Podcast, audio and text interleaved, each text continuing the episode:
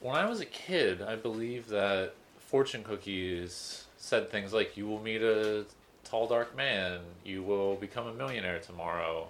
And it wasn't stuff like, smiles make the world go round. Or, you know, give your mom a hug someday. Fortune cookies used to actually be fortunes as opposed to feel-good bullshit. I think it totally failed. So spoiler alert, all this being said, that's why we're interested in Chinese takeout. I'm Sarah Lohman, and this is... Jonathan Soma. I have a first name. This is Jonathan Soma. No, this is Jonathan Soma. Of the Brooklyn Brainery. A wonderful place in Brooklyn where you can take classes about anything and everything. And I even personally will teach you about the Loch Ness Monster, or baking science, or doomsday cults, stuff that's really important for your everyday life. And I write the blog 4 Pounds Flower, and I look at food history, I guess more importantly historic gastronomy. I like looking at the past and seeing how it affects the present day and digging up old recipes. They're either phenomenal or horrific. And today we are talking all about the history and science and legend and fact and fiction of Chinese takeout. Chinese takeout. Today we're going to talk about, well, first of all, where Chinese food in America came from, number one. And specific to New York City, too, because the takeout industry really evolved right here in New York and in Manhattan, too. So number one, where it came from. Number two, fortune cookies and the story behind them. Number three, a little bit about regional cuisines and how Chinese food changed in the latter half of the 20th century, and our affection for Chinese food grew after one of our presidents went to China. And it wasn't George Bush. It wasn't, no. That ended badly. Yeah. Not too badly. There is apparently a word in Japanese. It's a verb, and I believe it's burushu, which is just bush, and it means to, like, throw up in a public place. So you're basically, I mean, he didn't do it in Japan, but it's basically like the Japanese equivalent of, like, called pulling a bush. We're embarrassing. And it's just puking in public. Burushu, I believe. So which Republican president was a lot cooler when he went to China? You'll find out later this hour on the Masters of Social Gastronomy podcast, so stay with us. Strap yourselves into your seats. Musical interlude. We're really good at that. Okay, so I'm going to start a little bit with the history of Chinese immigration and Chinese food. Sound okay? That sounds incredible. In brief, let me tell you a little bit about where Chinese people in America came from. Primarily, originally, to the West Coast. Canton's economy started falling apart, and it became... What is Canton? Okay, so Canton is a province in China. Today it's called Guangdong, okay?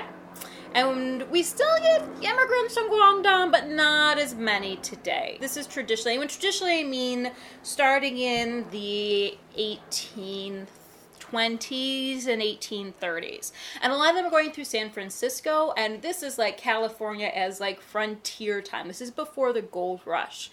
And when California was the frontier, it was kind of like, I don't want to say everyone was friends, but society was a bit more equal. In fact, in 1849, when California became a state, 40 Chinese business owners were part of the kind of inaugural state ceremonies. When the gold rush hits, 1848, and a lot more, the state population is exploding and it gets a lot more competitive. There is a lot more division between people who are white and people who are not. And there's a lot more discrimination against people who are not. And there are even taxes levied against people who are seen as non-American, read non-white, and specific laws that are geared towards Chinese immigrants too. So after statehood, things are made a lot more difficult towards mostly Chinese men. Laborers were living in California. Chinese men who are there are working some in agriculture. They try to work in mining, but they're essentially pushed out of the industry. And they work in a lot of industries that are considered, in a way, women's work, quote unquote, because they're industries that the mining men aren't going into. Things like laundries, some general stores, and a lot of restaurants too. Do you know how many Chinese people were in America back then? So in 1850, we have about 4,000, mostly, again, Chinese men living on the West Coast, or in all of America, but focused in California. And then within a decade, we have about 30,000 Chinese men, mostly, again, predominantly Chinese men. And this is really spurred by the California gold rush, that there is industry. And there's a lot of booming agriculture, and California has just become a state, too. However, there is a lot of racism focused on Chinese culture on the West Coast. If you want to read a good history of immigration on the West Coast, including Chinese history, Angel Island, Immigrant Gateway to America, is a really good read and kind of breaks up immigration by ethnicity. It's really fantastic. So that's where a lot of Chinese immigration began, but right after the Civil War, we started building Transcontinental Railroad, and a lot of Chinese men got in on building the railroad because it was an industry that they were accepted in, and it was also a way out of California, where there were a lot of racist laws focused on them. Which, interestingly, did you know that there were a ton of civil rights laws put into place after the Civil War? Really? I know. There was a civil rights law of 1871 that said that you couldn't make laws that were distinguished people by race, and you couldn't make punishments that were worse based on people's races. That's wild. Wild. So California was making laws, like specifically they had a law that if you were arrested, you'd have your head shaved. Now that's problematic if you're Chinese, because men coming from Canton had what were called the queues, the long braid of hair. And so if you were arrested, it was shameful to have that shaved off. So that was super specific, because they would make excuses to arrest Chinese men and then shave their heads. Right. What was so interesting, though, is these Chinese men living in California were very litigious, so they would actually take these laws to court, and it would go all the way to Supreme Court and then get overturned. So they were active. They weren't just, whimpering and taking it. They were battling this shit. So anyway, all that aside, they hop aboard the Transcontinental Railroad. When that's finished in 1869, that's when New York really sees its first influx of a Chinese population. There had been a tiny population in Chinatowns as far back as 1830, but in 1860, when we have 30,000 Chinese men living in America as a whole, there are about 50 Chinese living in New York City. So we've got a Chinatown that's about 3 blocks big. It's bordered by 5 Points. Have you seen gangs in New York? Yes. Yes. Okay, so if you've seen gangs in New York, that's 5 Points. Predominantly Irish and African-American neighborhoods, still a little bit by 1860s. Also right on the edge of Chinatown. So Chinatown has always been bordered by other ethnic neighborhoods. Later on, it's bordered by Jewish and Italian neighborhoods too. So it's always been around other cultures too. So what happens? So we've got this itty-bitty little Chinatown, 3 blocks wide, okay? Just starting in the early 1870s. Then in 1873, we have this huge national recession called the Panic of 1873. This recession is so bad that by 1874, 25% of New Yorkers were out of a job. In comparison, in 2011, 12% of New Yorkers lost their job. So it's pretty bad, right? And it lasts a long time. And in times of economic recession, we tend to look at immigrants, blame immigrants, and in general kind of shut the gates, right? We swing those gates open when things are doing well, shut them when they're not.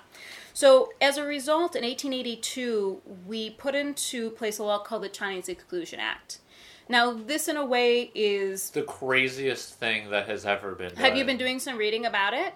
It's just crazy. It came out of the recession, but it also came out of the snowballing of those continuous racist laws coming out of California. Right, yeah. Why do you say it's crazy, Simone? You tell me about it. I mean, it's just fucked up because it just said Chinese people can't come to America anymore for no reason. What a fucking blanket thing to say. Not even, I mean, I guess we just have quotas now or whatever with people coming from different countries. I mean, our system today isn't very good, but it's not ethnically based. We have consistently had a problem with people coming from Asia, essentially based on the fact that they look different. We've looked at, it was one country after another, but it started with China. We looked at Chinese people and said, you look different and you are unassimilable. That was the word that was always used. You're unassimilable to American culture. You are different. You're going to be different. And it didn't matter how hard the people who immigrated here tried to become a part of American culture, we stopped them. We wouldn't let them go to American schools. We wouldn't let them, take on American businesses. We both said that they wouldn't become a part of American culture, and at the same time did everything we could to prevent them. And so what year was that passed in? 1882. Do we want to reveal when it was? Finally repealed? Yeah. 1965. Yeah, we're great. It's so fucking incredible. That's amazing. So we really wanted a certain type of immigrant here. We would still allow merchants, scholars, anyone who was moneyed and educated. We did not want laborers, low class. And you'll see that again and again. This would eventually extend to not just China, but all of Asia, but then beyond to Eastern European Jews and Southern European Catholics would all kind of get lumped into this laboring class that we didn't want in this country. So just when Chinese immigration was really starting to pick up in New York, the doors were slammed shut, boom, no more Chinese in America. And it's amazing, people don't even really remember that this happened anymore. But they were here already. So, and because they were bumped up against these other groups, like the Irish, who people also hated, a lot of Chinese men were marrying Irish women, which, by the way, after a certain point, if an Irish woman married a Chinese man, Chinese men were not allowed to become citizens. They were called ineligible for citizenship because of their race. She would lose her citizenship. No! Yes! Yes! Fucking America, man. Fucking America. So they married and had families of their own. And there's this great quote by Arthur Schwartz, who's a great New York food historian. He said, by the beginning of the 20th century, there were really two Chinatowns, the tourist-oriented Chinatown that played into the Caucasian concept of the mystical Orient, and the real Chinatown, which gave a place to live and a sense of community to its hardworking citizens. But there are still two Chinatowns today. There's Canal Streets, where you go and buy knockoff bags and knockoff perfume. And then you go a few blocks either side, and you're in these real neighborhoods with schools and restaurants, and it's still a real Chinese community. So there are these two parts of Chinatown, one for Caucasians and one for the real Chinese people who live there. And there are still walking tours for people who are tourists. I was just on one, to go down to Chinatown and sample the food there. And 100 years ago, even though we banned immigration from China, there was still this American obsession with Orientalism and the other and this mysticism of Chinatown. And you could go on walking tours of Chinatown a century ago. They were called slumming parties. That was the turn of the century name for walking around Chinatown. And a typical slumming party in 1909 was described as having not a New Yorker in it except for the Jewish guide. They were all out-of-town tourists. They would kind of visit the fantastical parts of Chinatown that were probably put on for the people who were visiting. They would go to an opium den, and you could tip someone to smoke opium for you. It's true. For you. Yeah. You wouldn't do it, but someone else would. No, but I have seen photos of people, like tourists posing on the opium beds, mm-hmm. That you would like collapse on after when you were in your haze. Right. So you would like pose with a pipe in your mouth and get a photo taken. That's not nearly fun enough. Right. That's, yeah. You would go to then a Chinese playhouse, maybe see like a little bit of an opera. You would go to a fortune teller. And then at the end of the tour, the part that was the most important was you'd go to a chop suey house. Have you ever had chop suey, Soma? I believe when researching this MSG, I went on a quest to find chop suey. And it was incredibly difficult to find. I eventually found it, but I just ran across it again at an Indian street food restaurant. Whoa.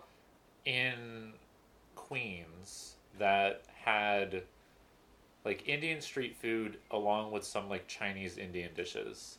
And it had chop suey, and I thought, I love that they have held on to chop suey for this long while other restaurants that do nothing but sell white people Chinese food. It's right. Kind of slipped from the menu. Because one of the fun things about Chinese food in general is that Chinese takeout exists all over the world, and all over the world it's adapted to whatever culture it's ended up in. So we went to Tangra Masala, which is in Jackson Heights, Queens, and it's an Indian Chinese food. And it's named after a neighborhood that is known for its Chinese population in India. And it is serving Indian-style Chinese food that developed in India that's now serving an Indian population that's immigrated to New York City. And so, at this restaurant, I had the most fusion dish possible, which was a paneer Szechuan sandwich, which brought together the paneer, the cheese of Indian cuisine, and the Szechuan of Chinese cuisine, and the sandwich of American cuisine. It wasn't like a grilled cheese, sadly, because paneer doesn't melt. It was a wild sandwich. It took me for a wild ride. It sounds delicious. Was it? It was very spicy. Okay. I just had my wisdom teeth out the day before, so I couldn't eat it as adequately as I wished. But it was pretty good. It was pretty good. So chop suey is a hard thing to find in New York City in 2014, really anywhere, because it's Cantonese, and most Chinese takeout today is no longer Cantonese cooking. Or I bet someone listening to this podcast is losing their shit right now because I call it Cantonese food. So chop suey is a dish that was invented in America, but it is a stir fry. It's using a Cantonese cooking technique, and it was invented by Cantonese men preparing food, probably in New York City. The exact origins are tough to find. There's a lot of different legends about where it came from, and probably none of them are true. So I don't even want to give any of them enough credence to say this happened or this happened. Basically, the Prime Minister of China came to New York in 1896, and it piqued a national curiosity. He toured the country. People got interested in Chinese culture. We were already into Orientalism, and this was even more so. So this dish was probably already around, but a lot of restaurants began advertising chop suey as the Chinese Prime Minister's favorite dish. So it was like, come in and try his favorite food. Chop suey is a stir fry that in Cantonese, the word satsue means like little bits of stuff. It means essentially entrails. It's made originally from chicken gizzards, livers, and hearts, cut into little pieces and stir-fried with vegetables. And the recipes I've seen from the 19th century, that means mushrooms, bean sprouts, things like that. You serve it over rice, and it's a very soy sauce-heavy dish. And, you know, it was like American Chinese vegetables, like mushrooms from a can and water chestnuts from a can. So it's this American Chinese style dish, but it's often dismissed as not being Chinese. And I'm kind of over talking about American hyphenated cuisines like that, because I really believe that foods in this country that are using cooking techniques from a certain culture and are using ingredients that are either American plus that culture or whatever, and cooked by people coming from that country, food is just coming here and continuing to evolve. This dish was created with what was on hand. It was created to appeal to an American audience. And it was important because it was a dish that attracted Americans to be interested in what was going on into Chinatown. It attracted Americans to be interested in Chinese food. And it really opened the door for Americans to be adventurous, come to Chinatown, eat the food there, and then subsequently try all the other foods that would eventually come from all the different provinces of China, and then eventually all the different countries in Asia. By the early 20th century, they kind of lost the organ meats and replaced it with actual meat, like pork, chicken, and beef, but we still call the same thing chop suey, and you put in things like garlic pepper or soy. It was even the sort of thing like that you would serve to the bridge club if you wanted to be a little exotic, and if you couldn't find soy sauce, you could substitute Worcestershire sauce, like they'd show ways to make it easiest. But if you wanted to get complicated, some newspapers even printed instructions on how to like sprout your own beans so you could really be impressive and exotic for your friends. And it was probably the earliest form of takeout that you could, from the New York Tribune in 1903 said, few bohemian gatherings are complete without a pail of chop suey brought fresh and hot from Chinatown. That sounds like so much fun. I mean, you have to go get it yourself, which is right. Not as fun. Although someone told me that by the 20s and 30s, Chinese restaurants would have cars, and they would come and actually deliver it for you. There was one Jennifer E. Lee who was, is it the Fortune Cookie Chronicles? Mm-hmm. By Jennifer E. Lee is probably the best resource on Chinese food in America. It's a fun book. I've read many other books, and they all put you to sleep. So go check out that one if you're interested in the topic.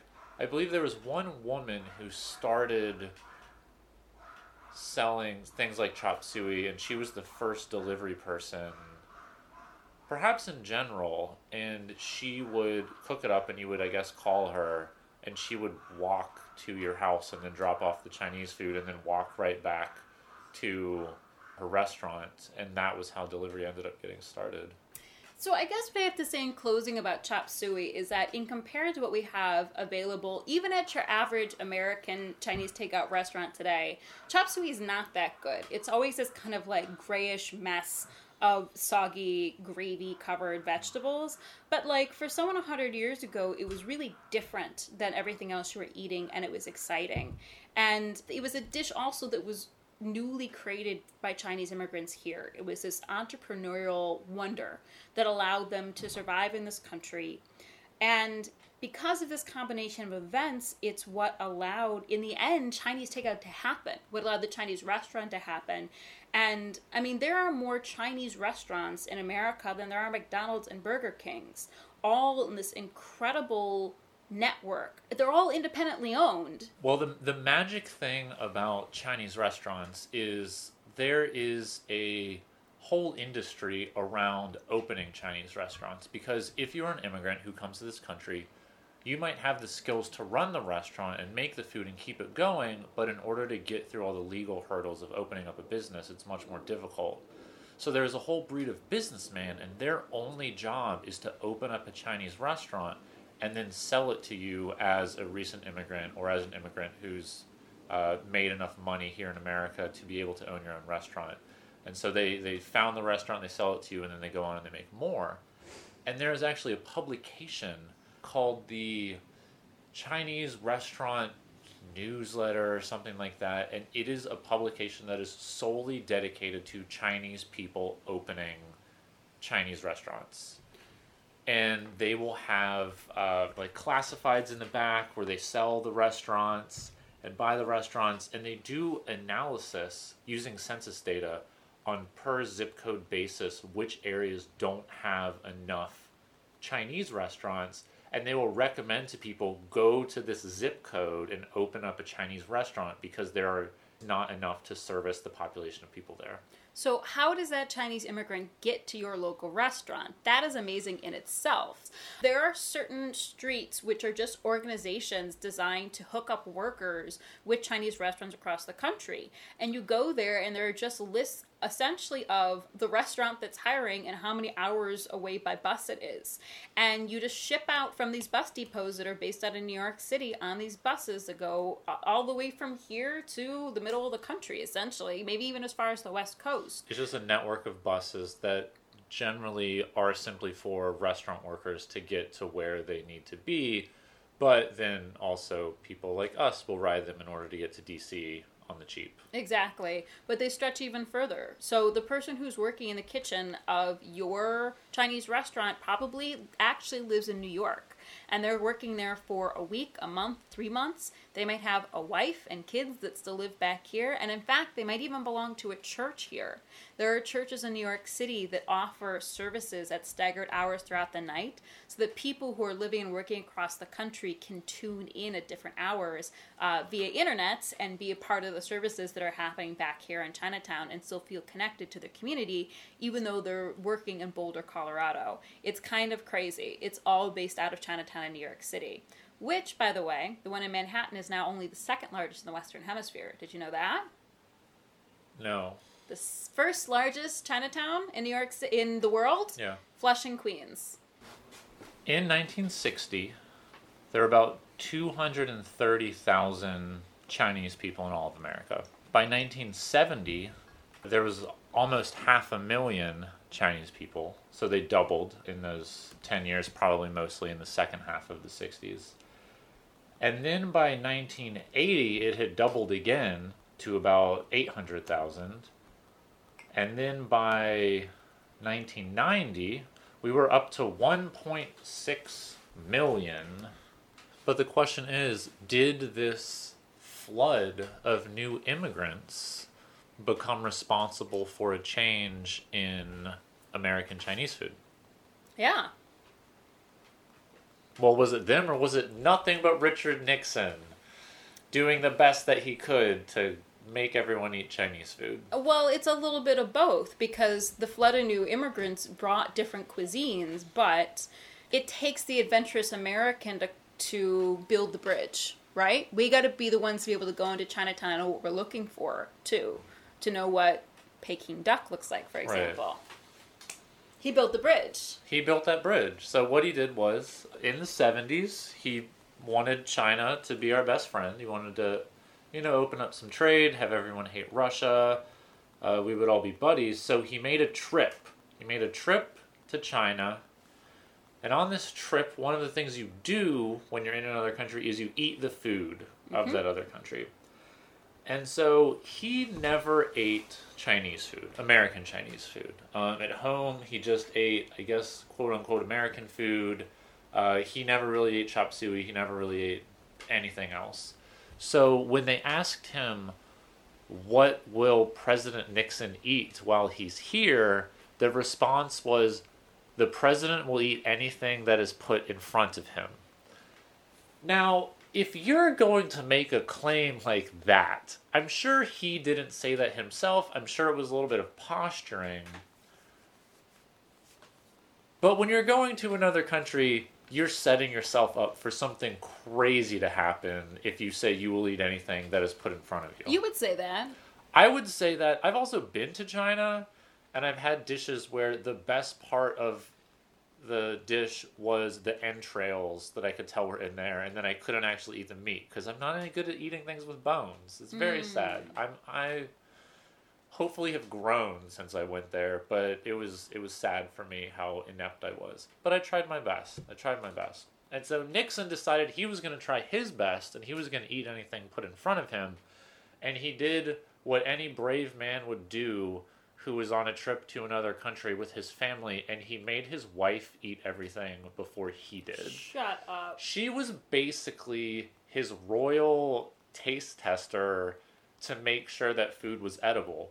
So when you go and you look up pictures of food during the trip to China, what you have is a ton of pictures of Nixon sitting at a table with, like, Joe and Lion, all these other people. Like, Nixon's looking at his food and being like, what is this? I don't know if I can eat this. And it's all very strange. And then there are these photo ops of Pat Nixon. Like, yeah, look at me. I'm using chopsticks. I'm eating food. I'm having a great time. Richard Nixon, you're so lame.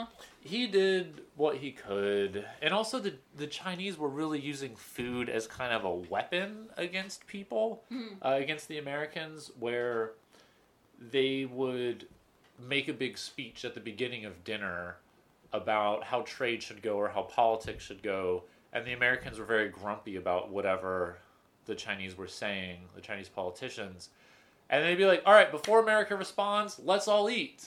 And then they would eat, and the Americans are like, oh man, Peking duck, what a good dish, I'm so full now. Yeah, anything goes, it's fine. Peking's old-fashioned word for Beijing. Yes. So what happened was, Americans were watching all of this on TV.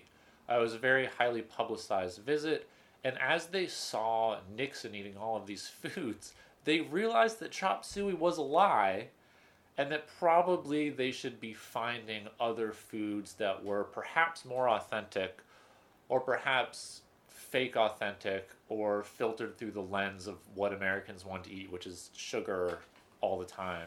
And they ended up developing a new breed of Chinese food in the post-Nixon American consciousness. Yeah, even takeout. Like, you can, most big cities have a Chinatown where you can go get varying degrees of authenticity. If you're brave and maybe have a good friend, you can go both to Lower East Side of New York and out to Flushing if you're really good and get some super authentic blah, blah, blah.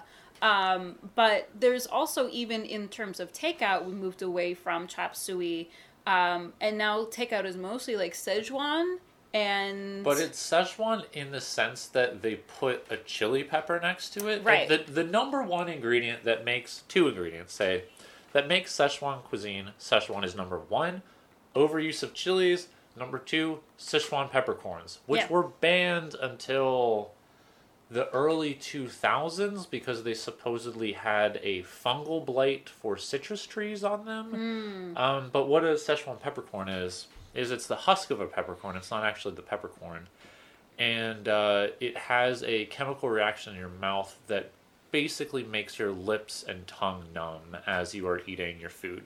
So if you go out to eat takeout and your lips are not going numb while eating your Sichuan chicken, hey, guess what? It's not actually Szechuan chicken. Hey, guess what? You've probably never had real Szechuan chicken unless you have gone into a Chinatown to specifically get real Szechuanese food. And Hunan is the other... Szechuan and Hunan is what takeout is considered. Yes. But really the number one ingredient in, I would say, American takeout is probably corn syrup. Yeah, corn syrup, absolutely. It makes a really, really good, really clean sauce. Mm-hmm. Also cornstarch to thicken that sauce up. Mm-hmm. But it is nothing but a sweet, sugary mess, question mark. It's delicious. Do you have a favorite Chinese takeout food? Hell yeah, General Tso's. General Tso's. Okay, so my God, General Tso's. It's the best. It's the best because it's absolutely American Chinese food, arguably, but also General Tso was a real person in Chinese history. And I kind of like to pit him against Colonel Sanders because, you know, they're both, you know, they're bringing chicken to a brave new world and they're both a colonel and a general. And it's kind of like if you made them fight each other, who would end up winning? Do you want me to tell you the answer? Sure. I mean, I didn't know if you were going to like... I mean, I can spin a yarn about the two of these guys. We can compare them on, you know, the different things that they accomplished in their life. Do you want me to bet money now and then you'll tell me if I'm right or not at the end? Sure. I'm going to put my money on General Tso, because from what I know, he actually probably fought somebody. And from what I know about Kentucky colonels, there are a lot of them. And I know one Kentucky colonel, and I don't think he's fought anybody. You know a Kentucky colonel? Yes. That's incredible. Hi, Tyler. Ah, okay. So we've got two people. We've got General Tso, and we've got Colonel Sanders, both real people. Colonel Sanders was born in 1890 in Indiana. And General Tso was born in 1812 in China. It's a big country, but bear with me. So General Tso, when he wasn't a general, he got a really slow start in life. Like, he went to school, he failed all of his exams, then he just went home to drink tea and study. So he basically took, like, a year off. What do people call that? Like between high school and college? Yeah, yeah. Shit, I don't know. We don't get it in America. He took that year off and just kind of chilled out. But the same thing happened with Colonel Sanders. He had to drop out of school and move, but it wasn't because his grades were bad. It was because his stepfather was beating him. Oh. So he kind of went through like a tough childhood and then went to go escape that. So General Tso, in 1850, the Taiping Rebellion broke out. So he was set up first as an advisor to the government, and then he was giving some troops, and he was kicking ass. He was really good at battle. He was really good at war. He was appointed to be the governor general, and then he was put in the government's cabinet. And he was just like a boss at battle. He just like when he was appointed to the cabinet, you know, that's a position where you're going to be doing a lot of planning. And he was just like, look, I am not content with planning. I want to go kick ass. He demoted himself to once again become like a warrior in the field, General Tso did, so that he just wanted to kick ass. That's all he wanted to do. I'm also puzzling because didn't also like Grant and or Lee fail at a military academy? I'm sure everyone did. I feel there like were no real rules back then. Every successful military commander did not succeed in military school. Probably. Okay. They thought outside the box. Military historians, please comment about this below. So, Colonel Sanders, you might think he wasn't in the military because, you know, Kentucky colonel is not actually someone in the military. But here's the thing.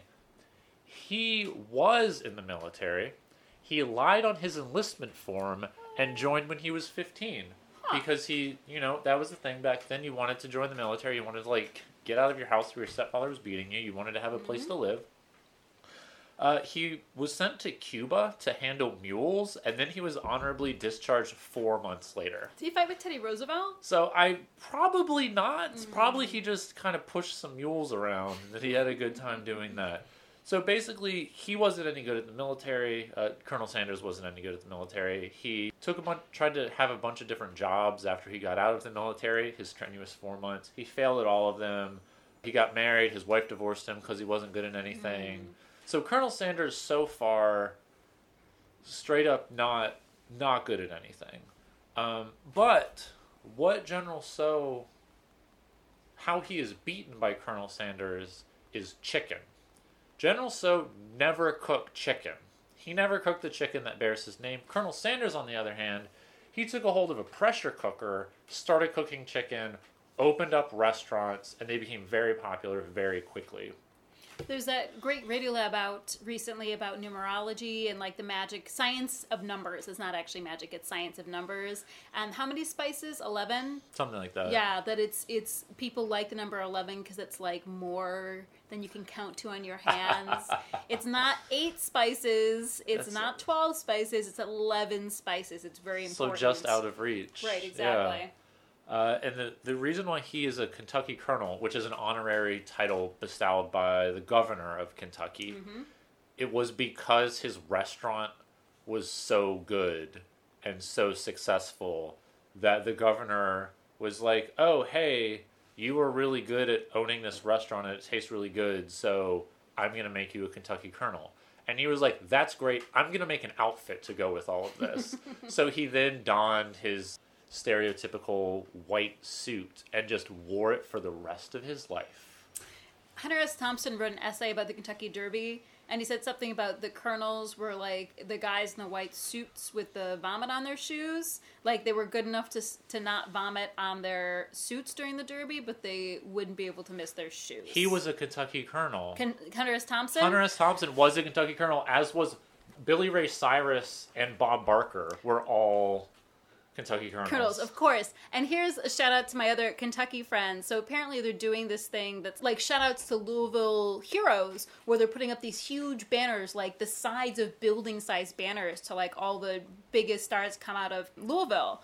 And so, like, there's all this petition to get one of Hunter S. Thompson, and he has essentially, like, you know when Quiznos has a new specials on subs? Mm-hmm. Yeah. That is the size and the quality of Hunter S. Thompson's banner on the side of a janky building somewhere. Oh. And so it finally happened that he got one, and everyone is upset because it's just, like, flapping on the side of a Quiznos somewhere, whereas, like, you know, Billy Ray Cyrus has got this enormous, and it's like, Billy is Louisville. I don't remember the exactly the tagline, but it's something like that. So it's like a big thing. They don't want to say like Hunter is Louisville. That's so sad. I know. They need to embrace all of their Kentucky colonels. I didn't know he was a Kentucky colonel. I mean, he's already been embraced. They need to get over it at this point. They need to understand that he is just as important. The reason why General Tso has chicken named after him is because of the chef, Chef Peng. And he was from the same region as General Tso, and he wanted to name a dish after him. And so he had a restaurant in Taiwan, I believe, and he developed this new dish, and he called it General Tso's Chicken, which makes it, in theory, a Chinese dish. But what happened was these two chefs from New York visited this restaurant and both independently reproduced it here in New York City. And one of the chefs made it sweet and crispy, and the other one kind of kept Chef Peng's original recipe, and the sweet and crispy one is the one that, you know, won the hearts and minds of everyone in New York and then everyone in America.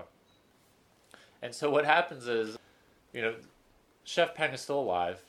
He wasn't from the 1800s. And so people took pictures of General Tso's chicken to him and said, Chef Peng, like, you invented General Tso's chicken. It's incredibly famous in America. How do you feel about that? And he's like, I don't know, you know, and then they show him a picture of it, and his response is, this is absurd. Broccoli isn't Chinese, because like 50% of the ingredients in General Tso's chicken is broccoli, and he's just like, this has nothing to do with the dish that I originally made. It is so different and is unrecognizable, so he won't even take credit for being the originator of probably the most popular Chinese food in America. I mean, it's interesting how it got brought over here as a traditional, not even a traditional Chinese dish, a modern Chinese dish turned into a modern American Chinese dish. We're going to get some General Tso's chicken. We are. We have to. Every time we talk about it. Every time. So the issue here is General Tso could clearly beat the shit out of Colonel Sanders because Colonel Sanders was just some dude who wore a suit. But General Tso never actually made his own chicken. So if we're having like a food off... If this is Kitchen Stadium... Right. It depends on what kind of stadium we're in. Kitchen Stadium or Gladiatorial Stadium. Right. That's fair.